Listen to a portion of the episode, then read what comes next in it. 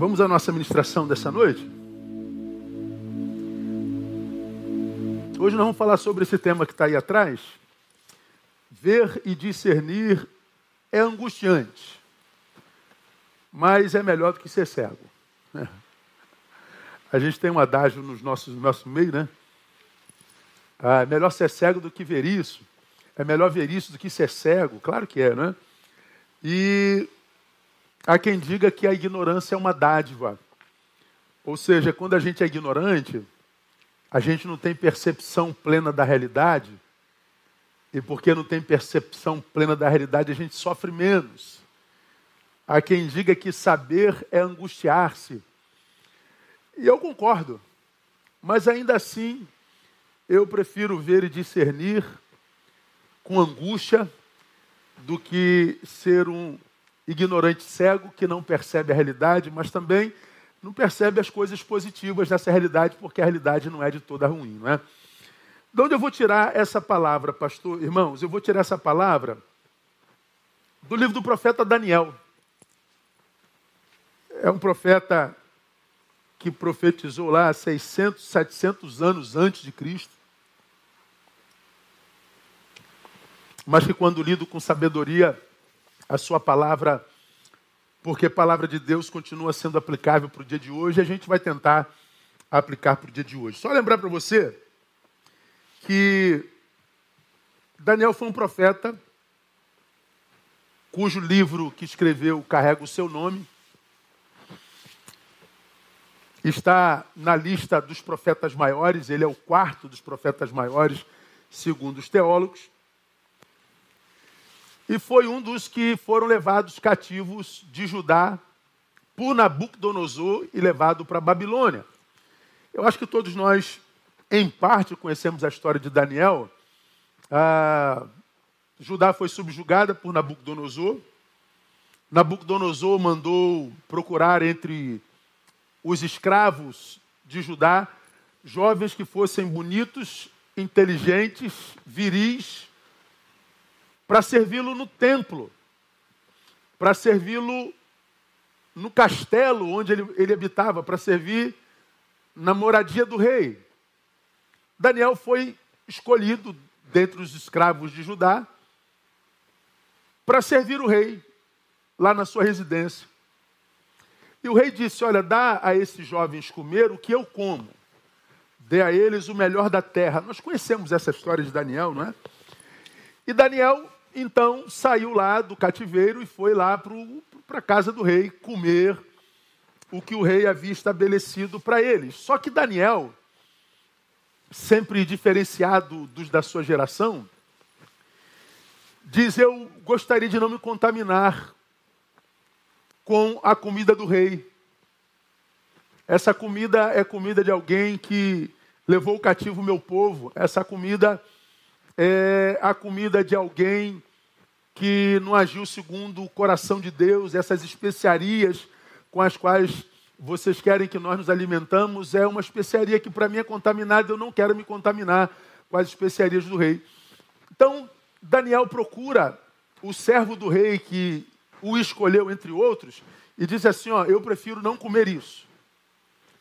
E o homem que o havia escolhido entre os escravos disse assim: você precisa comer, porque se você não comer, diferentemente dos outros, você vai, no final de alguns meses, aparecer mais desnutrido, mais magro do que os outros, e o rei vai me matar.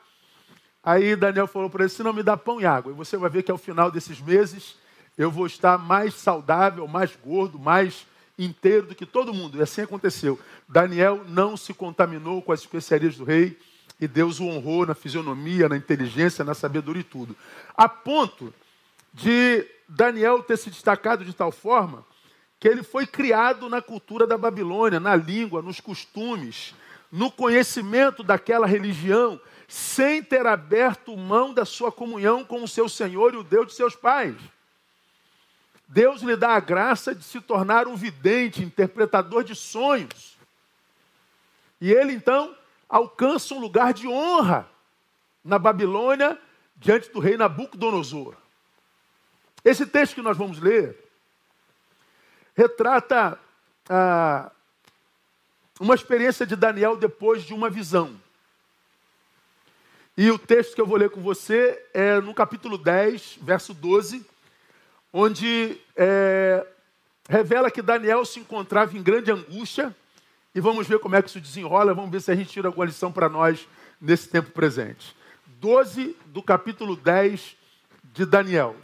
Então me disse: Não temas, Daniel, porque desde o primeiro dia em que aplicaste o teu coração a compreender e a humilhar-te perante o teu Deus, são ouvidas as tuas palavras, e por causa das tuas palavras eu vim. Daniel passa por um momento terrível de angústia, vou falar sobre isso já já. Deus manda um mensageiro a visitar Daniel na sua angústia e Daniel escuta exatamente essas palavras: Não temas, Daniel, porque desde o primeiro dia em que aplicaste o teu coração a quê? A compreender e a humilhar-te perante o teu Deus, são ouvidas as tuas palavras, e por causa das tuas palavras eu vim. Esse texto é, é a coisa mais linda. Já pensou cada um de nós ouvindo isso aqui, irmão, nas nossas angústias? Pois bem, como eu já lhes disse, Daniel era aterrorizado por uma das visões que ele teve lá diante de Nabucodonosor. Essa visão, que está registrada no capítulo 10, era a visão de um grande conflito pelo qual Nabucodonosor haveria de passar, e um conflito que se manifestaria por longo tempo. Seria uma guerra prolongada. E eles estavam diante dessa guerra que seria horrível para Nabucodonosor. Seria é, é, o fim de Babilônia, seria de profunda humilhação e destruição para a Babilônia. Então Daniel ele recebe essa visão e ele tem que dar o significado dessa visão para Nabucodonosor, rei perverso. Tão perverso que numa outra ocasião ele teve uma, uma visão, chamou todos os videntes da sua terra para interpretarem a visão, e essa visão você conhece, que todos os intérpretes vieram diante dele, ninguém conseguiu entender aquela visão de uma mão que apareceu na parede e escreveu lá Mene, Mene, Tekel, Farsim. Ninguém conseguiu descobrir o que, que aquilo queria dizer, o que aquela mão que apareceu na parede escrevia inclusive Daniel, e Nabucodonosor mandou matar todos os videntes, inclusive Daniel. Daniel diz: Me dá mais um tempo, eu vou consultar o meu Deus, e ele vai me revelar. E aí Daniel dá a interpretação daquele tempo. Pesado foste na balança, o teu reino ah, será dizimado. Então ele dá aquela notícia terrível para Nabucodonosor. Bom, Daniel está diante de uma visão como essa. Eu vou ter que falar da desgraça para um rei carrasco. Então ele está aterrorizado por essa visão. No versículo 1 do capítulo 10, ele fala sobre isso. No ano terceiro de Ciro, rei da Pérsia, foi revelada uma palavra a Daniel, cujo nome se chama Beltesazar, uma palavra verdadeira concernente a um grande conflito. E ele entendeu esta palavra e teve entendimento da visão. Então ele estava aterrorizado com essa palavra. Ele estava apavorado com a palavra que ele tinha recebido porque era verdadeira. E o desespero de Daniel, amados, era tão grande, tão grande, porque é, mesmo estando acompanhado, ele se viu só. Ele estava lá com seus amigos, ele estava lá com aqueles que foram eleitos junto com ele, mas ele ah, ah, ah foi tomado por um desespero maior, porque mesmo estando acompanhado, só ele viu a visão. A coisa aparece, e a gente não sabe como, no ar. Quando ele teve essa visão, ele estava acompanhado, tinha gente com ele, mas ninguém viu, só ele. Versículo 7 fala sobre isso. Ora, só eu, Daniel, vi aquela visão. Preste atenção. Pois os homens que estavam comigo não a viram, não obstante, caiu sobre eles um grande temor e fugiram para se esconder. Fiquei, pois, eu só a contemplar a grande visão e não ficou força em mim. Desfigurou-se a feição do meu rosto e não retive força alguma. O texto é sinistro. Daniel está tendo uma visão. Quem está do lado dele não entende nada. Mas mesmo sem entender, diz que um medo profundo baixou sobre eles. Exatamente pelo fato de não compreender, eles saem correndo. Daniel permanece, ele percebe a visão. E porque ele entendeu a visão, ele diz: Minha feição, meu rosto se desfiguraram, e não havia força em mim de cair por terra. Em outro versículo, diz que o pavor era tanto, tanto, que Daniel não dormia e nem comia, e isso por três semanas. Daniel 10, capítulo, capítulo 10, versículo 3, diz assim: Nenhuma coisa desejável comi, nem carne nem vinho entraram na minha boca, nem me ungi com unguento até que se cumpriram as três semanas completas. Três semanas sem dormir, três semanas sem fome, sem apetite, três semanas sem vigor físico. Ele estava absolutamente refém do que os seus olhos viam, viram. Ele estava absolutamente influenciado por aquilo que ele testemunhou. Ele estava abatido por causa do que ele havia vivenciado. Pastor, o que, que ele viu? Não é sobre a visão que eu quero falar. A visão foi para aquele tempo, não é para agora. Depois você lê o livro de Daniel, que eu acho que vale a pena você ler, é um livro muito rico. Fala desse Daniel que foi parar na cova dos leões. Fala dos seus amigos que foram parar na fornalha de fogo. Fala do poder de Deus. Fala da fidelidade do seu povo. Mas a visão não é para nós agora.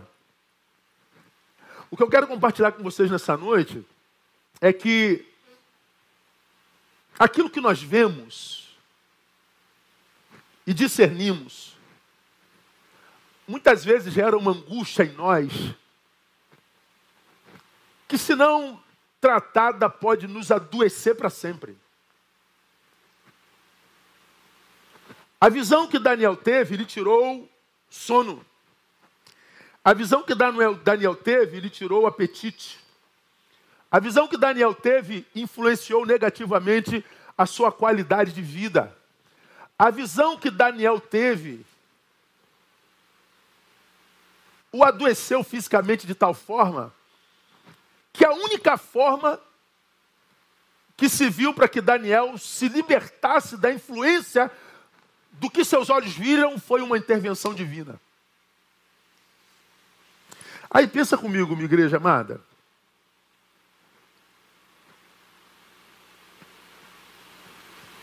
O que a gente vê hoje, por exemplo, na nossa vida, no dia a dia de um país como o nosso, num planeta como o nosso, tem adoecido a gente, não? Sim ou não? Você já se viu sem apetite? Você já se viu perdendo sono? Tua cabeça, ó, e você não consegue dormir? Você nesse período já se viu sem vontade de acordar? Você já se viu sem vontade de adorar? Você já se viu sem vontade de prosseguir? Você já se viu com vontade de morrer? Você já se viu com vontade de estrangular alguém? Você tem noção do quanto que o que nós, como sociedade contemporânea, temos visto tem afetado a nossa saúde, a nossa qualidade de vida? Você tem noção disso?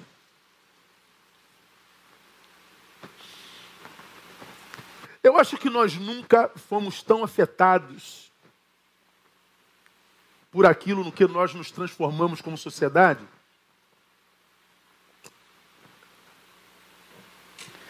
como nós estamos sendo afetados hoje. Cada dia uma barbaridade, cada, dia, cada dia uma monstruosidade, cada dia uma desgraça. Quando você liga a televisão para ver os jornais, meu Deus do céu, meu Deus do céu.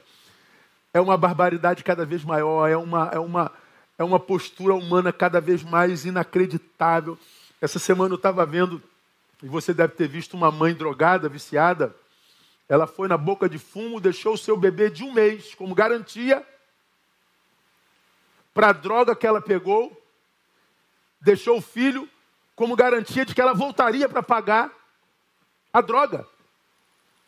Fica com meu filho. Denunciaram e a polícia foi lá resgatar a criança. Um ser humano, mãe, teve a graça de gerar um filho, troca seu filho por droga. Cara, como essa imagem foi marcante para mim. O policial entra na boca de fumo e sai com a criancinha no colo.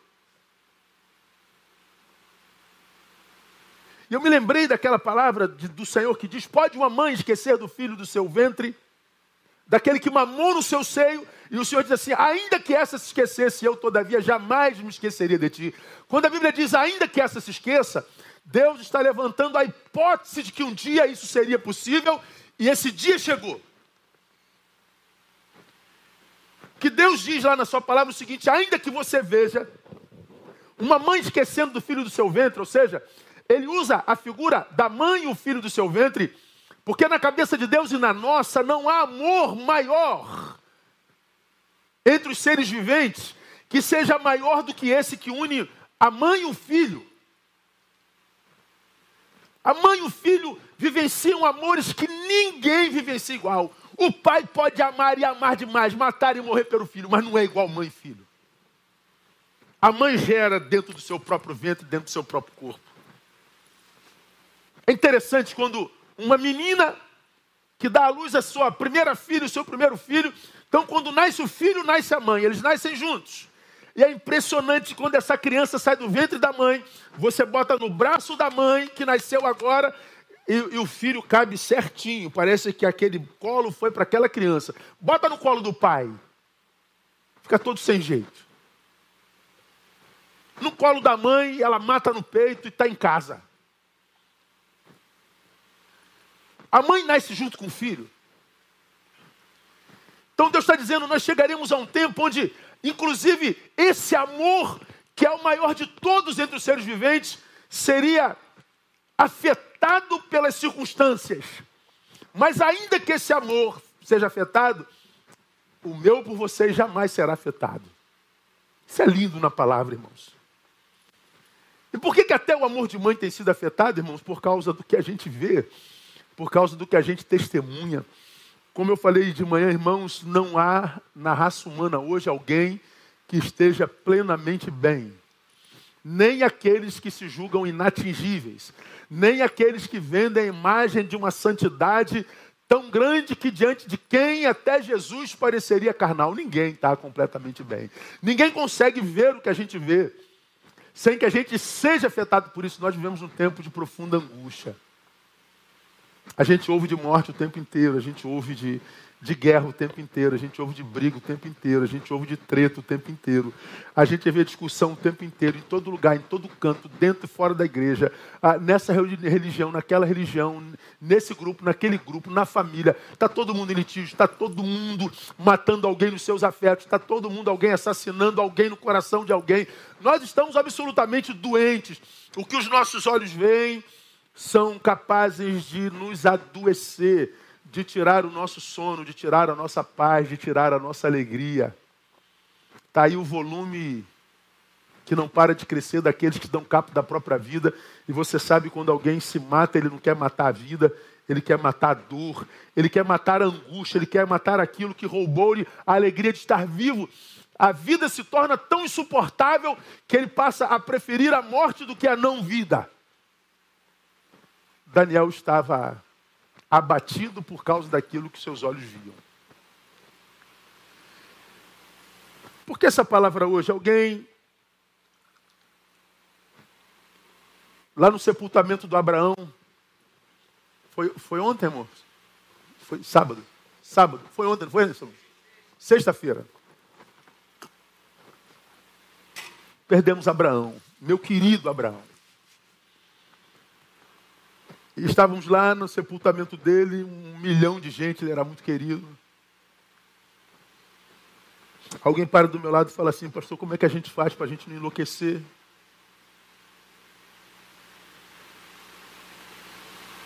Como é que a gente faz para não enlouquecer?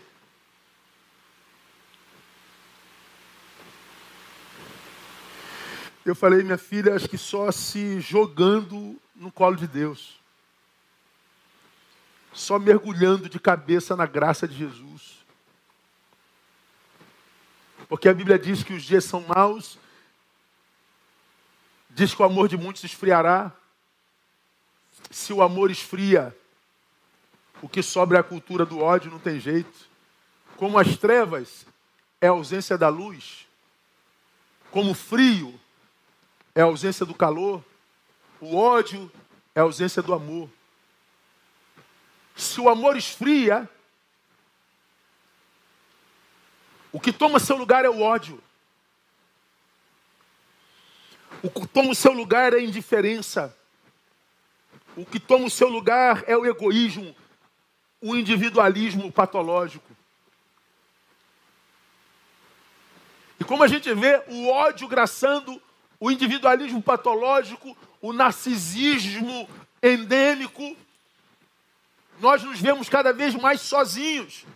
E nessa solidão cósmica que quase todos os seres humanos vivem, ainda vivem a terrível experiência de perder os seus amados por um vírus como esse. E essa alguém que me perguntou como é que a gente faz para não enlouquecer, pastor. Ela enterrou a sua mãe e seu pai. Como é que a gente faz para não enlouquecer? Diante do que a gente vê. Só mergulhando na graça de Jesus. Porque todos nós somos candidatos à loucura, todos nós somos candidatos à, à vida sem sentidos, todos nós somos candidatos à ira. Todos nós somos candidatos a nos deformarmos, a nos transformarmos na imagem e semelhança dos nossos algozes. E como nós temos algozes hoje? Mas Daniel não.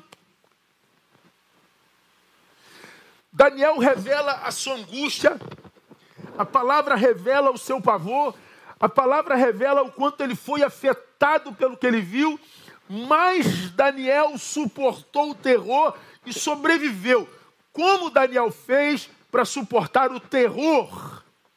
Na minha concepção, à luz do texto que a gente leu, ele agiu em três vertentes, que eu compartilho com vocês e termino. A primeira vertente, postura. Quando o varão de Deus apareceu para consolar Daniel, que estava sem força e abatido,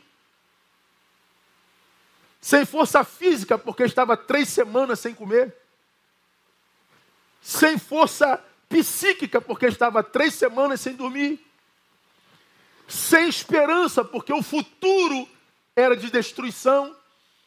Quando Daniel estava entregue, o homem de Deus, o anjo de Deus, que, que Deus o mandou para consolá-lo, quando consola, começa com essas palavras: Não temas, Daniel. Primeira palavra que ele dá: não temas. E o que é não temas? É obediência. Não temas é decisão, é postura.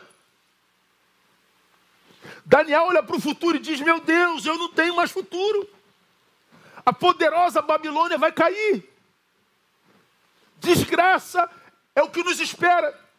Daniel, tomado pelo pavor do que ele havia visto, ele se entrega no presente. A angústia pelo futuro fez com que ele se prostrasse no presente. E o anjo diz: Não temas, Daniel. Não se impressione com aquilo que os teus olhos veem. A visão que tu teves é uma visão absolutamente terrível. Mas, Daniel, há alguém que é maior do que essa terribilidade que virá. Há alguém que é maior do que a desgraça que virá. Há alguém que tem controle sobre o caos. Há alguém que tem a especialidade de, de pairar sobre o caos, que é Deus. Não temas, Daniel. Irmãos, essa palavra parece ilógica. Porque seria muito fácil, né? Eu estou tomado de medo. Alguém fala assim, não temos. Pum, tá bom, então não temos mais. Ó, oh, pronto, acabou. Ih, cadê o medo? Ih, sumiu. Abracadabra, pum, sumiu.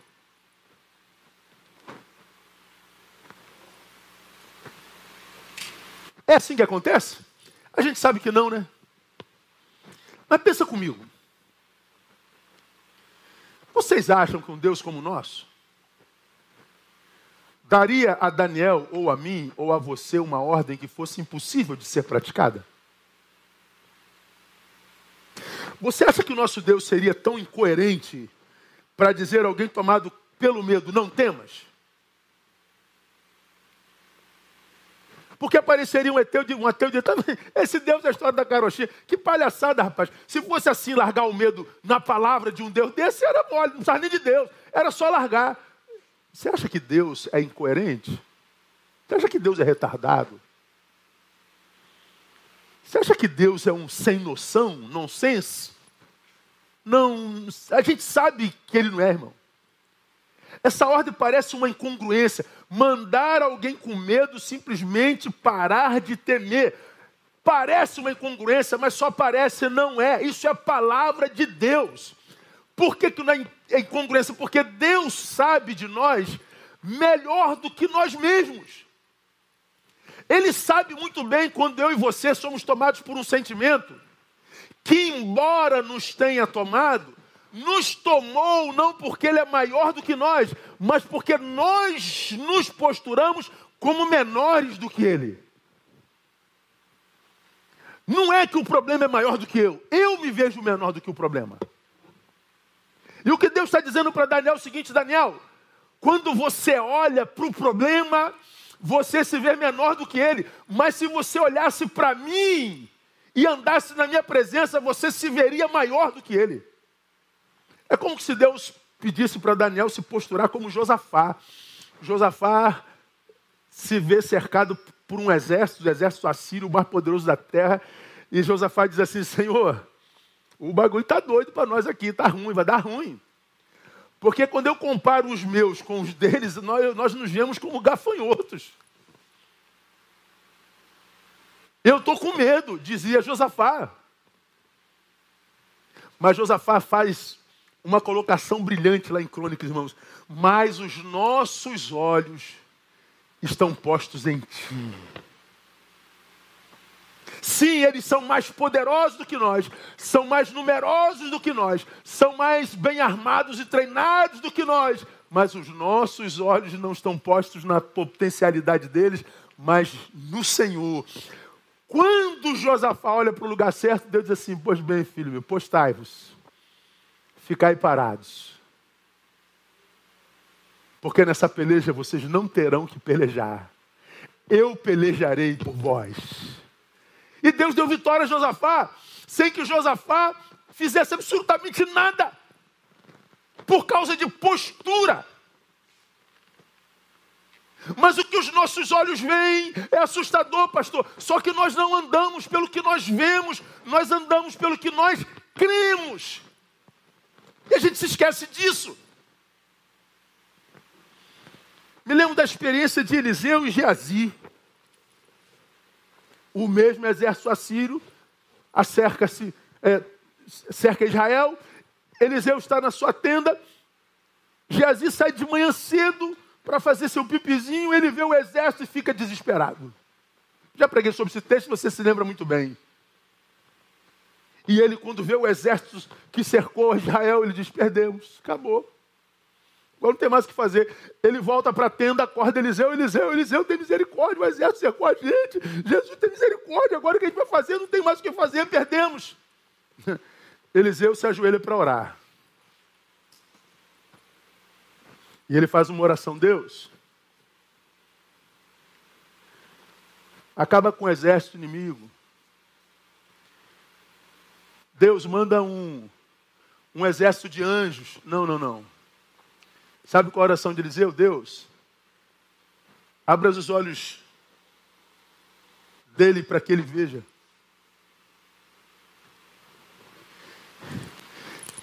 Deus, eu estou vendo o inimigo me cercando e cercando a meu povo. Mas o que me assusta não é a presença poderosa do meu inimigo, é a falta de visão do meu aliado. Abra os olhos dele para que ele veja. Quando o profeta pede a Deus para abrir os olhos de, de, de Geazi, Deus abre os olhos de Geazi e Geazi então vê miríades de anjos. E o medo é arrefecido. Ou eu acredito que Deus é, do meu, é comigo ou não. Ou eu acredito que eu não vivo pelos meus olhos ou não. A gente vence o presente tempo, a gente vence, irmãos, as injustiças, a gente vence essa ausência de amor, a gente vence as calúnias, a gente vence essa polarização, a gente vence, ó Deus, amados, esse tempo de injustiça em todas as instâncias da esfera da justiça brasileira. Ah, lembrando que a gente não vive do que a gente vê. A gente vive do que a gente crê. Não tem uma música que diz sobre isso? Não vivo do que vejo, mas vivo do que creio. Sim, Ele é fiel. A gente não vive do que a gente vê. A gente vive do que a gente crê. Então eu não sei, amado, para quem essa palavra, talvez você esteja absolutamente doente como Daniel. Talvez você esteja abatido e angustiado como Daniel. Talvez você olhe para frente e não veja saída. Mas acredite, Deus não precisa de luz no fim do túnel para te salvar. Deus não precisa de túnel para te salvar. Deus precisa achar em você alguém que crê. Eu estava vindo para cá com o André, eu estava lendo uma notícia de, de, de um lugar num país que eu não me lembro qual é, onde uma baleia Charlotte morreu. Apareceu na praia morta. Aí os pescadores, a baleia, ela, ela tem um óleo que se ela não for tirada dali, ela vai enchendo, enchendo, ela explode igual uma bomba. Bom, alguns pescadores foram chamados para cortar a baleia para tirá-la dali. Quando eles cortam a baleia, eles acham uma pedra preciosa de alguns quilos, que foi por causa de ter comido essa pedra, que a baleia morreu. Essa pedra, ela custava um milhão e meio de dólares.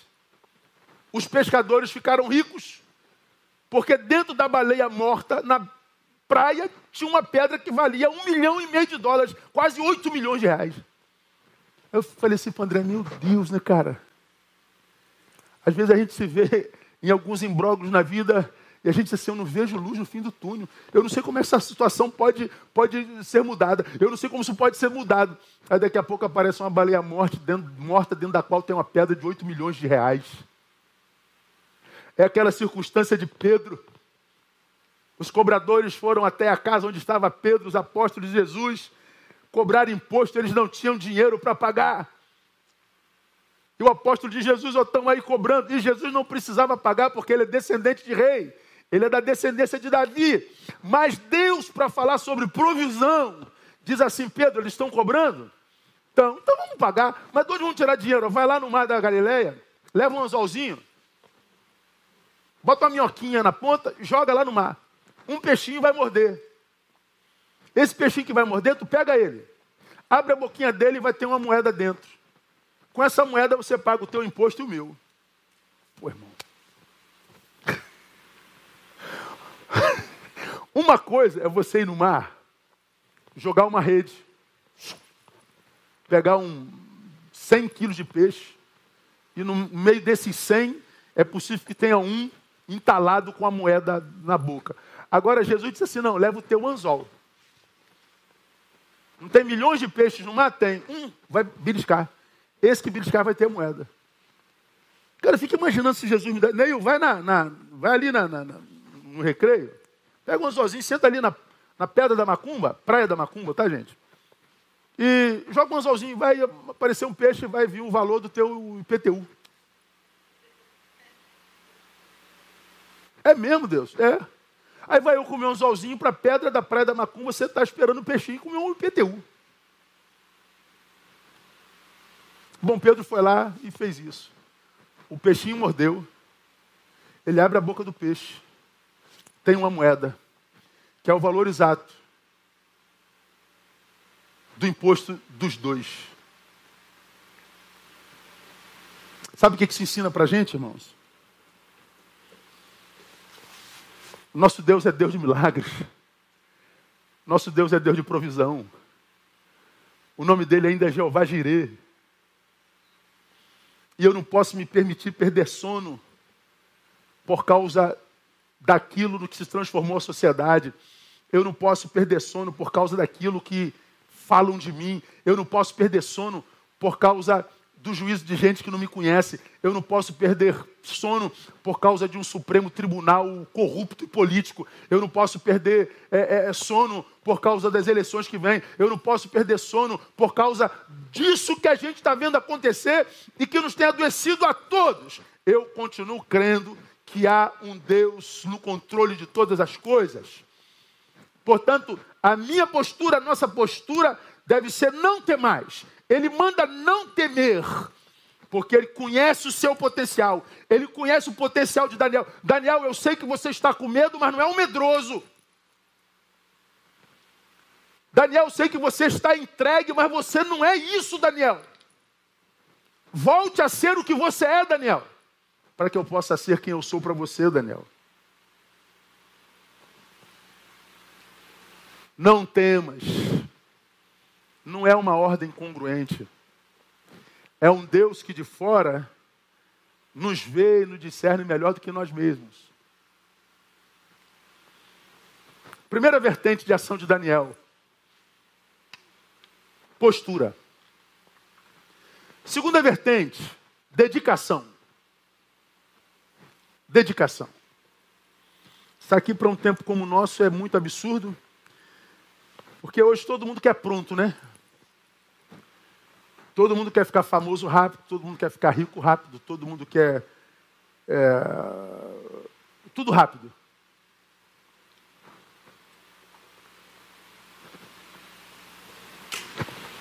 O anjo continua dizendo para Daniel: Olha só que coisa interessante, irmão.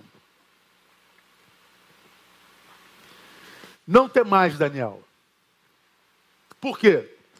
Porque desde o primeiro dia em que aplicaste o teu coração a compreender e a humilhar-te perante o teu Deus.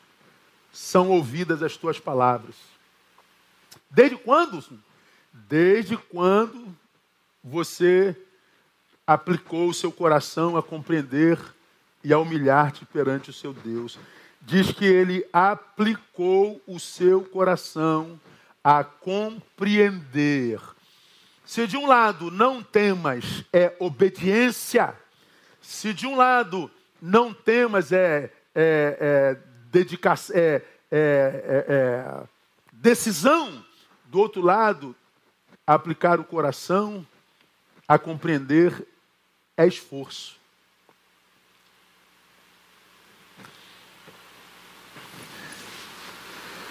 Daniel analisa a visão,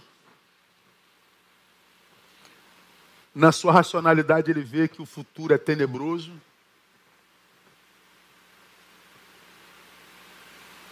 A visão angustia, a visão abate,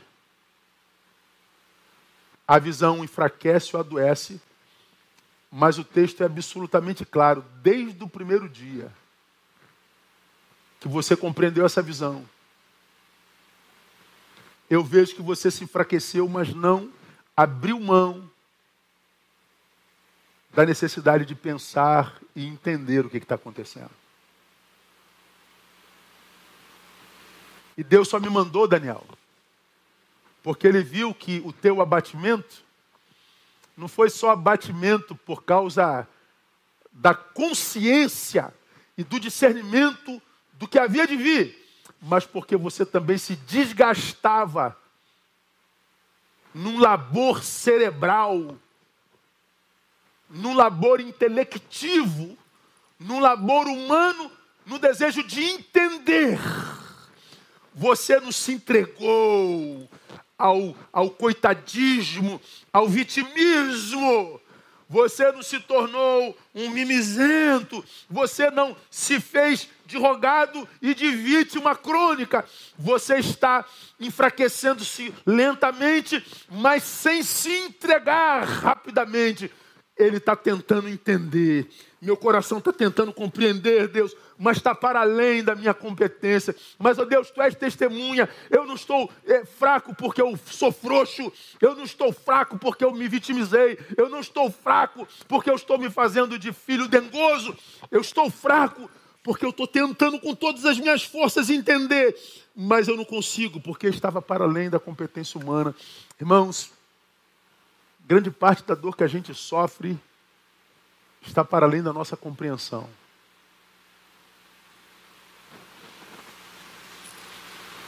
Porque coisas ruins acontecem a pessoas boas.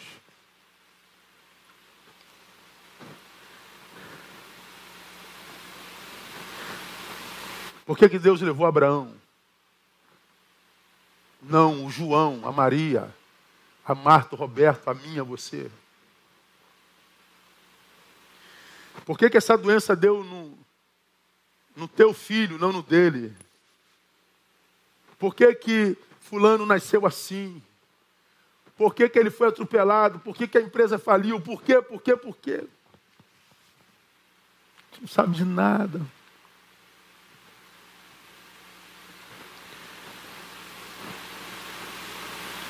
A maioria das angústias que a gente carrega no peito A gente nunca vai saber responder por quê.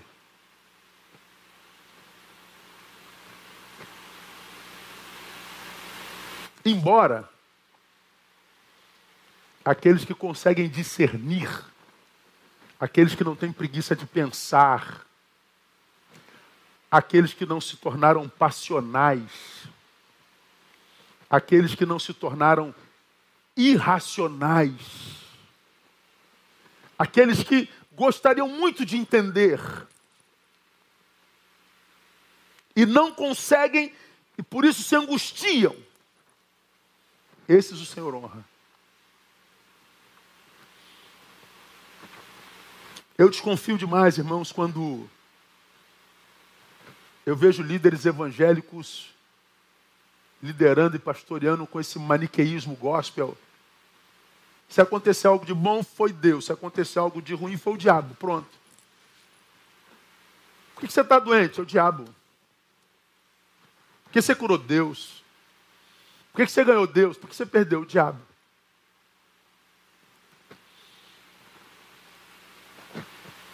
Esses dias alguém me procurou pedindo ajuda porque tem um filho que é autista. E na igreja Todos dizem que o menino tem demônio, é alvo de um trabalho maligno. E esse menino é autista desde nascido. Mas disseram para essa mãe que o filho dela está com essa doença que eles não sabem qual é, porque tem uma obra de macumbaria. E essa mãe foi nessa igreja, foi nessas, nessas igrejas, expulsa demônio daqui, expulsa demônio de lá, expulsa demônio daqui, expulsa demônio de lá. E o demônio não sai da vida do menino, pelo contrário, vocês sabem de algumas características de quem tem espectro autista: barulho, multidão, é, visibilidade. Ele vive no mundinho dele, no cantinho dele, isolado, e a gente precisa saber respeitá-lo no seu mundinho. Mas disseram que é demônio e estão oprimindo esse menino, ele está cada vez mais doente. Porque se não é como eu quero, é o diabo. Isso é preguiça de pensar. Isso é preguiça de se aprofundar. Isso é preguiça de raciocinar. Cegos guiando cegos. E por causa disso, muitos dos nossos se sentem abandonados por Deus.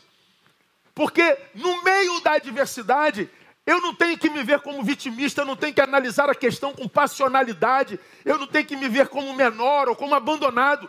Eu tenho que tentar entender, mesmo que eu não entenda. Mas Deus está vendo que eu estou tentando. Não seja passional, raciocine. Pense. Analise você a própria vida. Tem sentido? Servindo a um Deus como o nosso, estar como você está. E eu não sei como você está. Essa palavra me vem à mente agora, eu creio pelo Espírito Santo. Como você está? Tem sentido? Servindo Deus como o nosso está como você está? Na maioria das vezes não tem sentido, irmãos. Ah, como eu já ministrei vocês no passado, tem muita gente que acha que a inteligência que Deus nos dá é a inteligência para responder mais questões. Eu já disse não. Para os sábios, para os inteligentes, fica claro que quem tem inteligência não tem inteligência para responder mais, tem inteligência para perguntar mais.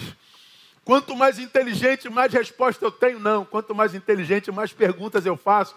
Quanto mais perguntas eu faço, provavelmente menos respostas eu tenho. Por isso que ver e discernir é angustiante. Aí tem alguém que diz que a ignorância é uma dádiva. Um autor francês. É uma dádiva. Porque não percebo nada. Você também não percebe o amor de Deus, não percebe a graça, não percebe a fidelidade, não percebe a generosidade, não percebe absolutamente nada do que é bom na vida. Agora, por que, que o texto exige de nós dedicação, irmão? Aplicar o coração a compreender. Buscar entender não é pecado. Mas é pecado achar que, sendo caído como nós somos, vamos encontrar respostas para tudo. Ponha-se comigo no lugar de Jó. Preguei sobre ele há dois domingos atrás. Você é Jó, o homem mais íntegro da terra. Você é Jó, tem dez filhos, uma família abençoada. Você é Jó, tem riquezas como nenhum outro homem no planeta. Deus abençoa tudo onde você põe a mão. De um dia para outro, você dorme com tudo isso. No outro dia, você perde os seus dez filhos. Você perde todos os seus bens. Você perde toda a sua saúde. Você vira uma ferida ambulante e personificada. A sua mulher pira, manda você amaldiçoar a Deus e se matar. Ah, como que Jó poderia saber pelo que ele estava passando?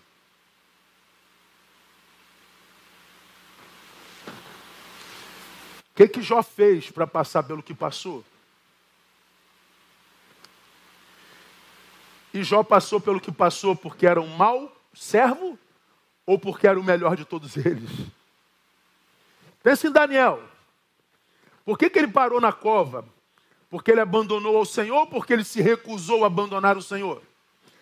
Por que, que Sadraque, Mesaque e Abidnego foram para fornalha? Porque abandonaram o Senhor e a vocação ou porque se recusaram a abandonar o Senhor e a vocação? Sofreram porque foram infiéis ou sofreram porque exatamente foram fiéis? Eu não tenho como saber por que, eu estou passando por isso, porque eu estou passando por aquilo. Eu não tenho que entender por que, que foi minha filha, por que, que não foi o filho dele. Eu não tenho que entender por que, que eu não tenho. Não tenho, eu queria entender. Ah, eu tenho muitas perguntas a fazer a Deus quando no céu chegar sentar com Jesus, Jesus, pelo amor de Deus, me explica aqui umas paradinhas aqui que eu não consigo entender, Senhor. Como eu já disse a vocês, se eu fosse Deus, eu seria o diabo. Porque o fogo ia cair do céu todo dia. Mas às vezes eu olho para o Deus que é amor e vejo nele uma condescendência para com os maus. Eu falo, Deus, se eu fosse tu, eu jogaria um raio na cabeça desse miserável. Por outro lado, eu vejo nele uma aparente despreocupação com os fiéis. Eu falei, Deus, esse irmão não pode sofrer assim, Deus. Isso é uma bênção. Mas aí eu me lembro que eu sou pó.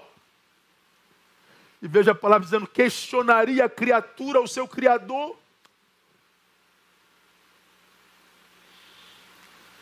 Aquele cuja sabedoria, diz Paulo, é insondável, inescrutável. Quem sou eu para questionar o Criador? Eu só posso me lembrar de quem Ele é e me prostrar em reverência, pedindo misericórdia. E Ele é misericordioso. Nossas posturas determinam o resultado, irmão. Alguns exemplos para vocês. Daniel estava diante do medo. A gente pode ter três posturas diante do medo. A gente pode fugir, como os amigos deles fizeram. A gente pode fingir que não está sentindo nada, para preservar a imagem. Ou a gente pode encarar. Está com medo? Não estou. Mas precisa ser encarado, irmão. Mas você acha que tem chance? Eu não acho não. Eu vou na força do Senhor. Aí me lembro da história do, do gigante, né? Tem homem aí no exército de Israel não? Os soldados do exército de Israel. Não tem não. Quem falou que tem homem aqui? Nunca, nunca teve. Aí aparece o Davizinho, um metro e meio debaixo da perna de todo mundo. Tem homem aqui sim, cara. Pô, tu, tu tá maluco, moleque? Vou arrancar tuas tripas e jogar para os urubus. Isso é uma pulga diante de mim, pô. Davi fala assim: você vem contra mim com espadas e varas paus, mas eu subo contra ti em nome do Senhor dos Exércitos. Davi abate o gigante. Mas como eu já falei aqui, gigante caído não é gigante vencido. Ele arranca o pescoço do gigante. Gigante morto é gigante vencido. Davi não subiu com a sua força, Davi não subiu com a sua coragem, ele subiu em nome do Senhor dos Exércitos. Você acha que Davi não teve medo? Teve, mas ele teve mais fé. Então, diante do medo, encara, meu irmão. Quanta gente morrendo porque tem medo do diagnóstico. Vai lá no médico, mas e se tiver alguma coisa ruim? Descubra e trata, porque se você não for, a coisa ruim se avoluma. Outro exemplo, diante do desconhecido. Meu Deus, que vem? Bom, eu posso temer o desconhecido, eu posso ignorar o desconhecido, vai continuar desconhecido, ou eu posso conhecer o desconhecido. Pô, que parada dessa aí, meu irmão? Vamos lá, vamos, vamos tentar conhecer. Não, se for alguma desgraça, é, então desconheça.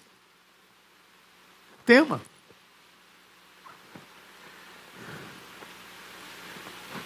Quanta gente, irmão, fugindo não se sabe do quê. Está fugindo do quê, irmão? Eu não sei, eu achei que era um negócio assim. Pois é, você não sabe o que é e está fugindo. Quanta gente deixando de viver com medo de morrer.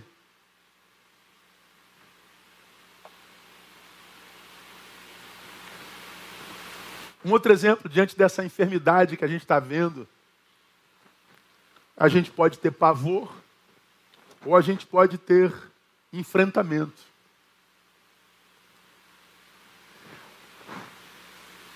Todos os nossos amados irmãos que foram internados e que comigo tiveram contato, a todos eles eu disse a mesma coisa, filho meu. Do teu corpo, os médicos vão cuidar. Da tua cabeça, quem cuida é você. Trabalha a tua cabeça. Mas, pastor, eu estou sendo internado. Deve ser absolutamente traumático. Mas você tem que trabalhar a sua cabeça. Pensa na cura. Pensa na cura. Pastor, mas tem um monte de gente morrendo, tem 500 mil mortos, tem 17 milhões de curados. 17 milhões de curados. Eu conheço alguém que morreu, mas conhece um monte de gente que foi curado. Pensa na cura, trabalha a tua cabeça. É aqui. Eu não consigo. É, se você diz eu não consigo, não vai conseguir. Grande parte dos que estão piorando, irmãos, é porque a cabeça adoece primeiro. Ela se entrega antes do corpo. Então nós temos que enfrentar aqui, pedindo a Deus que nos dê capacidade para que nós nos dediquemos àquilo que compete a nós fazermos por nós mesmos. E ele vem. Vamos terminar. Postura dedicação, oração. Por causa das tuas palavras eu vim.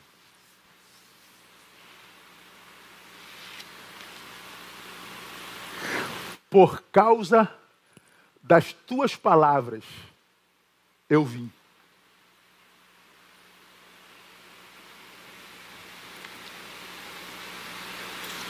Lembra que Daniel estava tomado por um pavor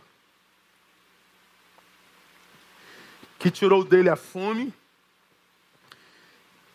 que tirou dele o apetite, que tirou dele o sono, e ele ficou três semanas sem comer, sem dormir. Imagina um homem três semanas sem comer, sem dormir. Ele disse que não sobrou força em mim alguma, mas o texto diz que ele não parou de falar com o Senhor.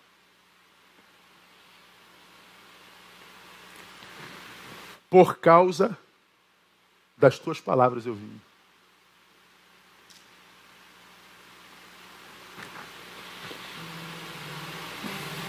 Orar, irmão, é compartilhar nossas dores com aquele que nos pode salvar. Orar é dizer, Deus, tu sabes que há angústias em nós que só como intervenção divina.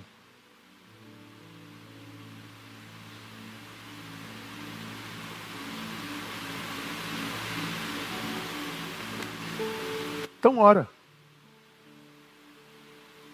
Mas não faz oração gospel, não. Faz oração de evangélico, não. Performática. Palavras escolhidas. Orações impressionistas. Faz oração de um filho que fala com o pai, que abre o coração com o pai presente, íntimo.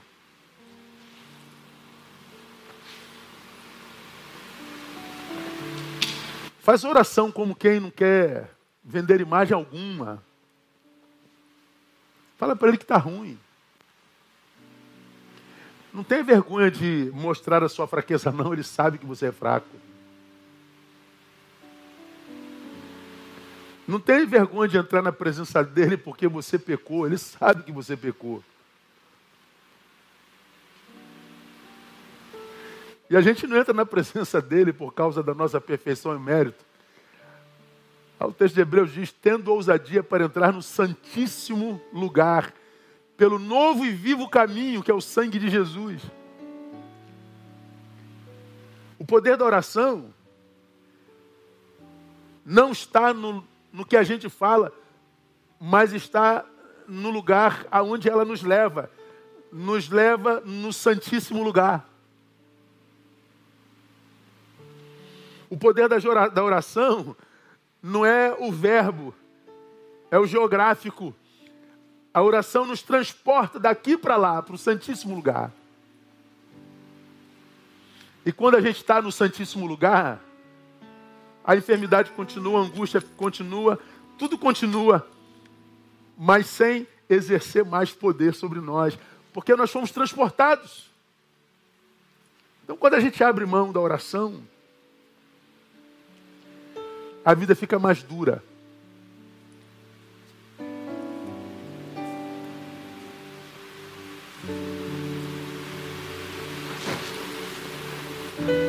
E oração não é só um acúmulo de palavras e frases que a gente faz num num momento estanque do dia. Mas oração é um estilo de vida. Um estilo de vida que você faz linkado com o Pai o tempo inteiro. Todo lugar que eu vou no Brasil, quando eu vou falar a pastores, tem sempre alguém que pergunta, pastor, como é que o senhor constrói seus sermões?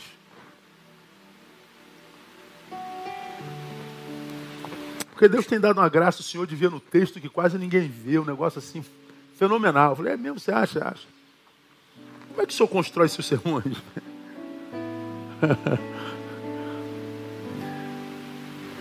90% deles eu acordo de madrugada e anoto. Pulo da cama igual um louco. Ele desce, Senhor, ele baixa. Minha esposa às vezes assusta, está aqui sentada e fala assim, Ih, baixou alguma coisa ali.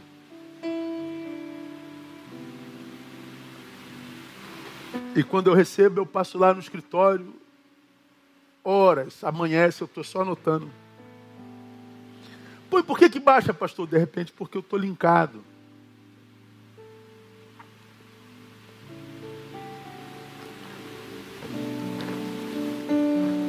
Talvez porque Deus sabe que Se me der, vai chegar alguém.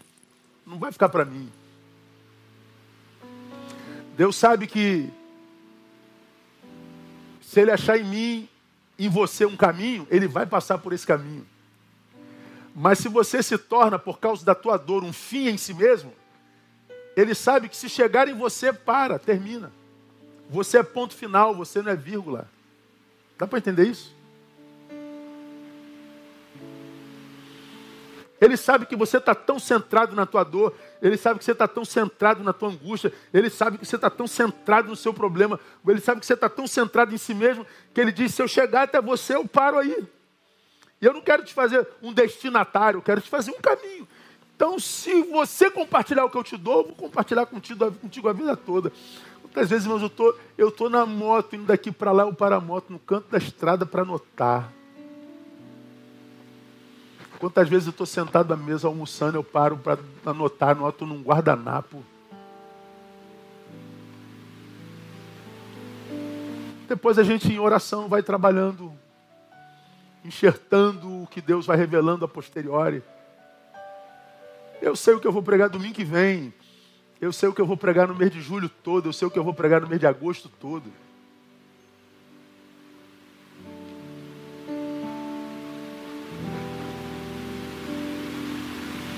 Eu acho que isso é vida de oração.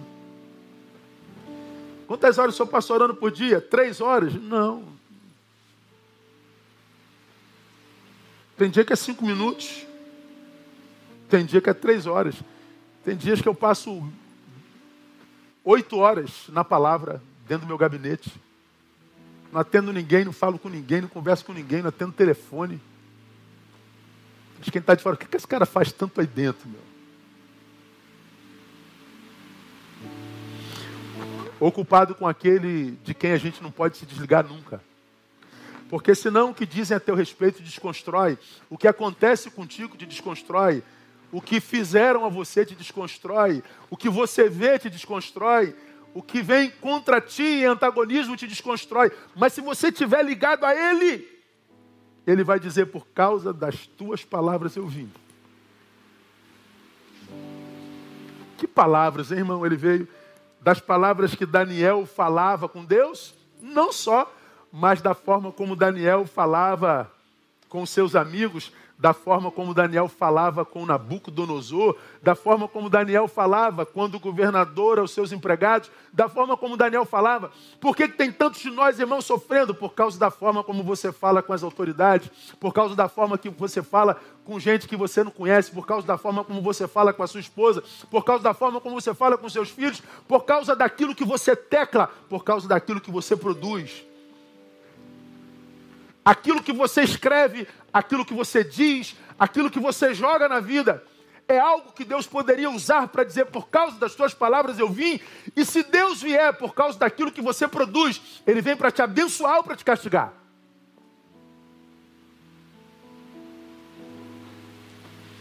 Por causa das tuas palavras eu vim, tem a ver com o que Jesus disse: que nós daremos conta de cada palavra torpe que a gente produz, de cada comentário torpe que a gente faz, a gente vai dar conta. Agora, quando tuas palavras são de graça, vai em paz, irmão. Ele virá. Ele sempre vem. E quando ele vem, ele quebra toda maldição, ele quebra toda palavra maldita, ele quebra o poder de toda inveja, ele quebra o poder de toda calúnia, de toda amargura, de toda injustiça e no lugar da sua vergonha, dupla honra. Então fica firme, minha igreja. Fica firme, meu irmão. Ele está vendo pelo que você passa. Ele está vendo a tua luta. Ele está vendo o quanto você adoeceu. O quanto o que você vê te angustiou. Mas acredite, é melhor ver e discernir a despeito das angústias do que ser cego. Ah, postura, não tema. Dedique-se.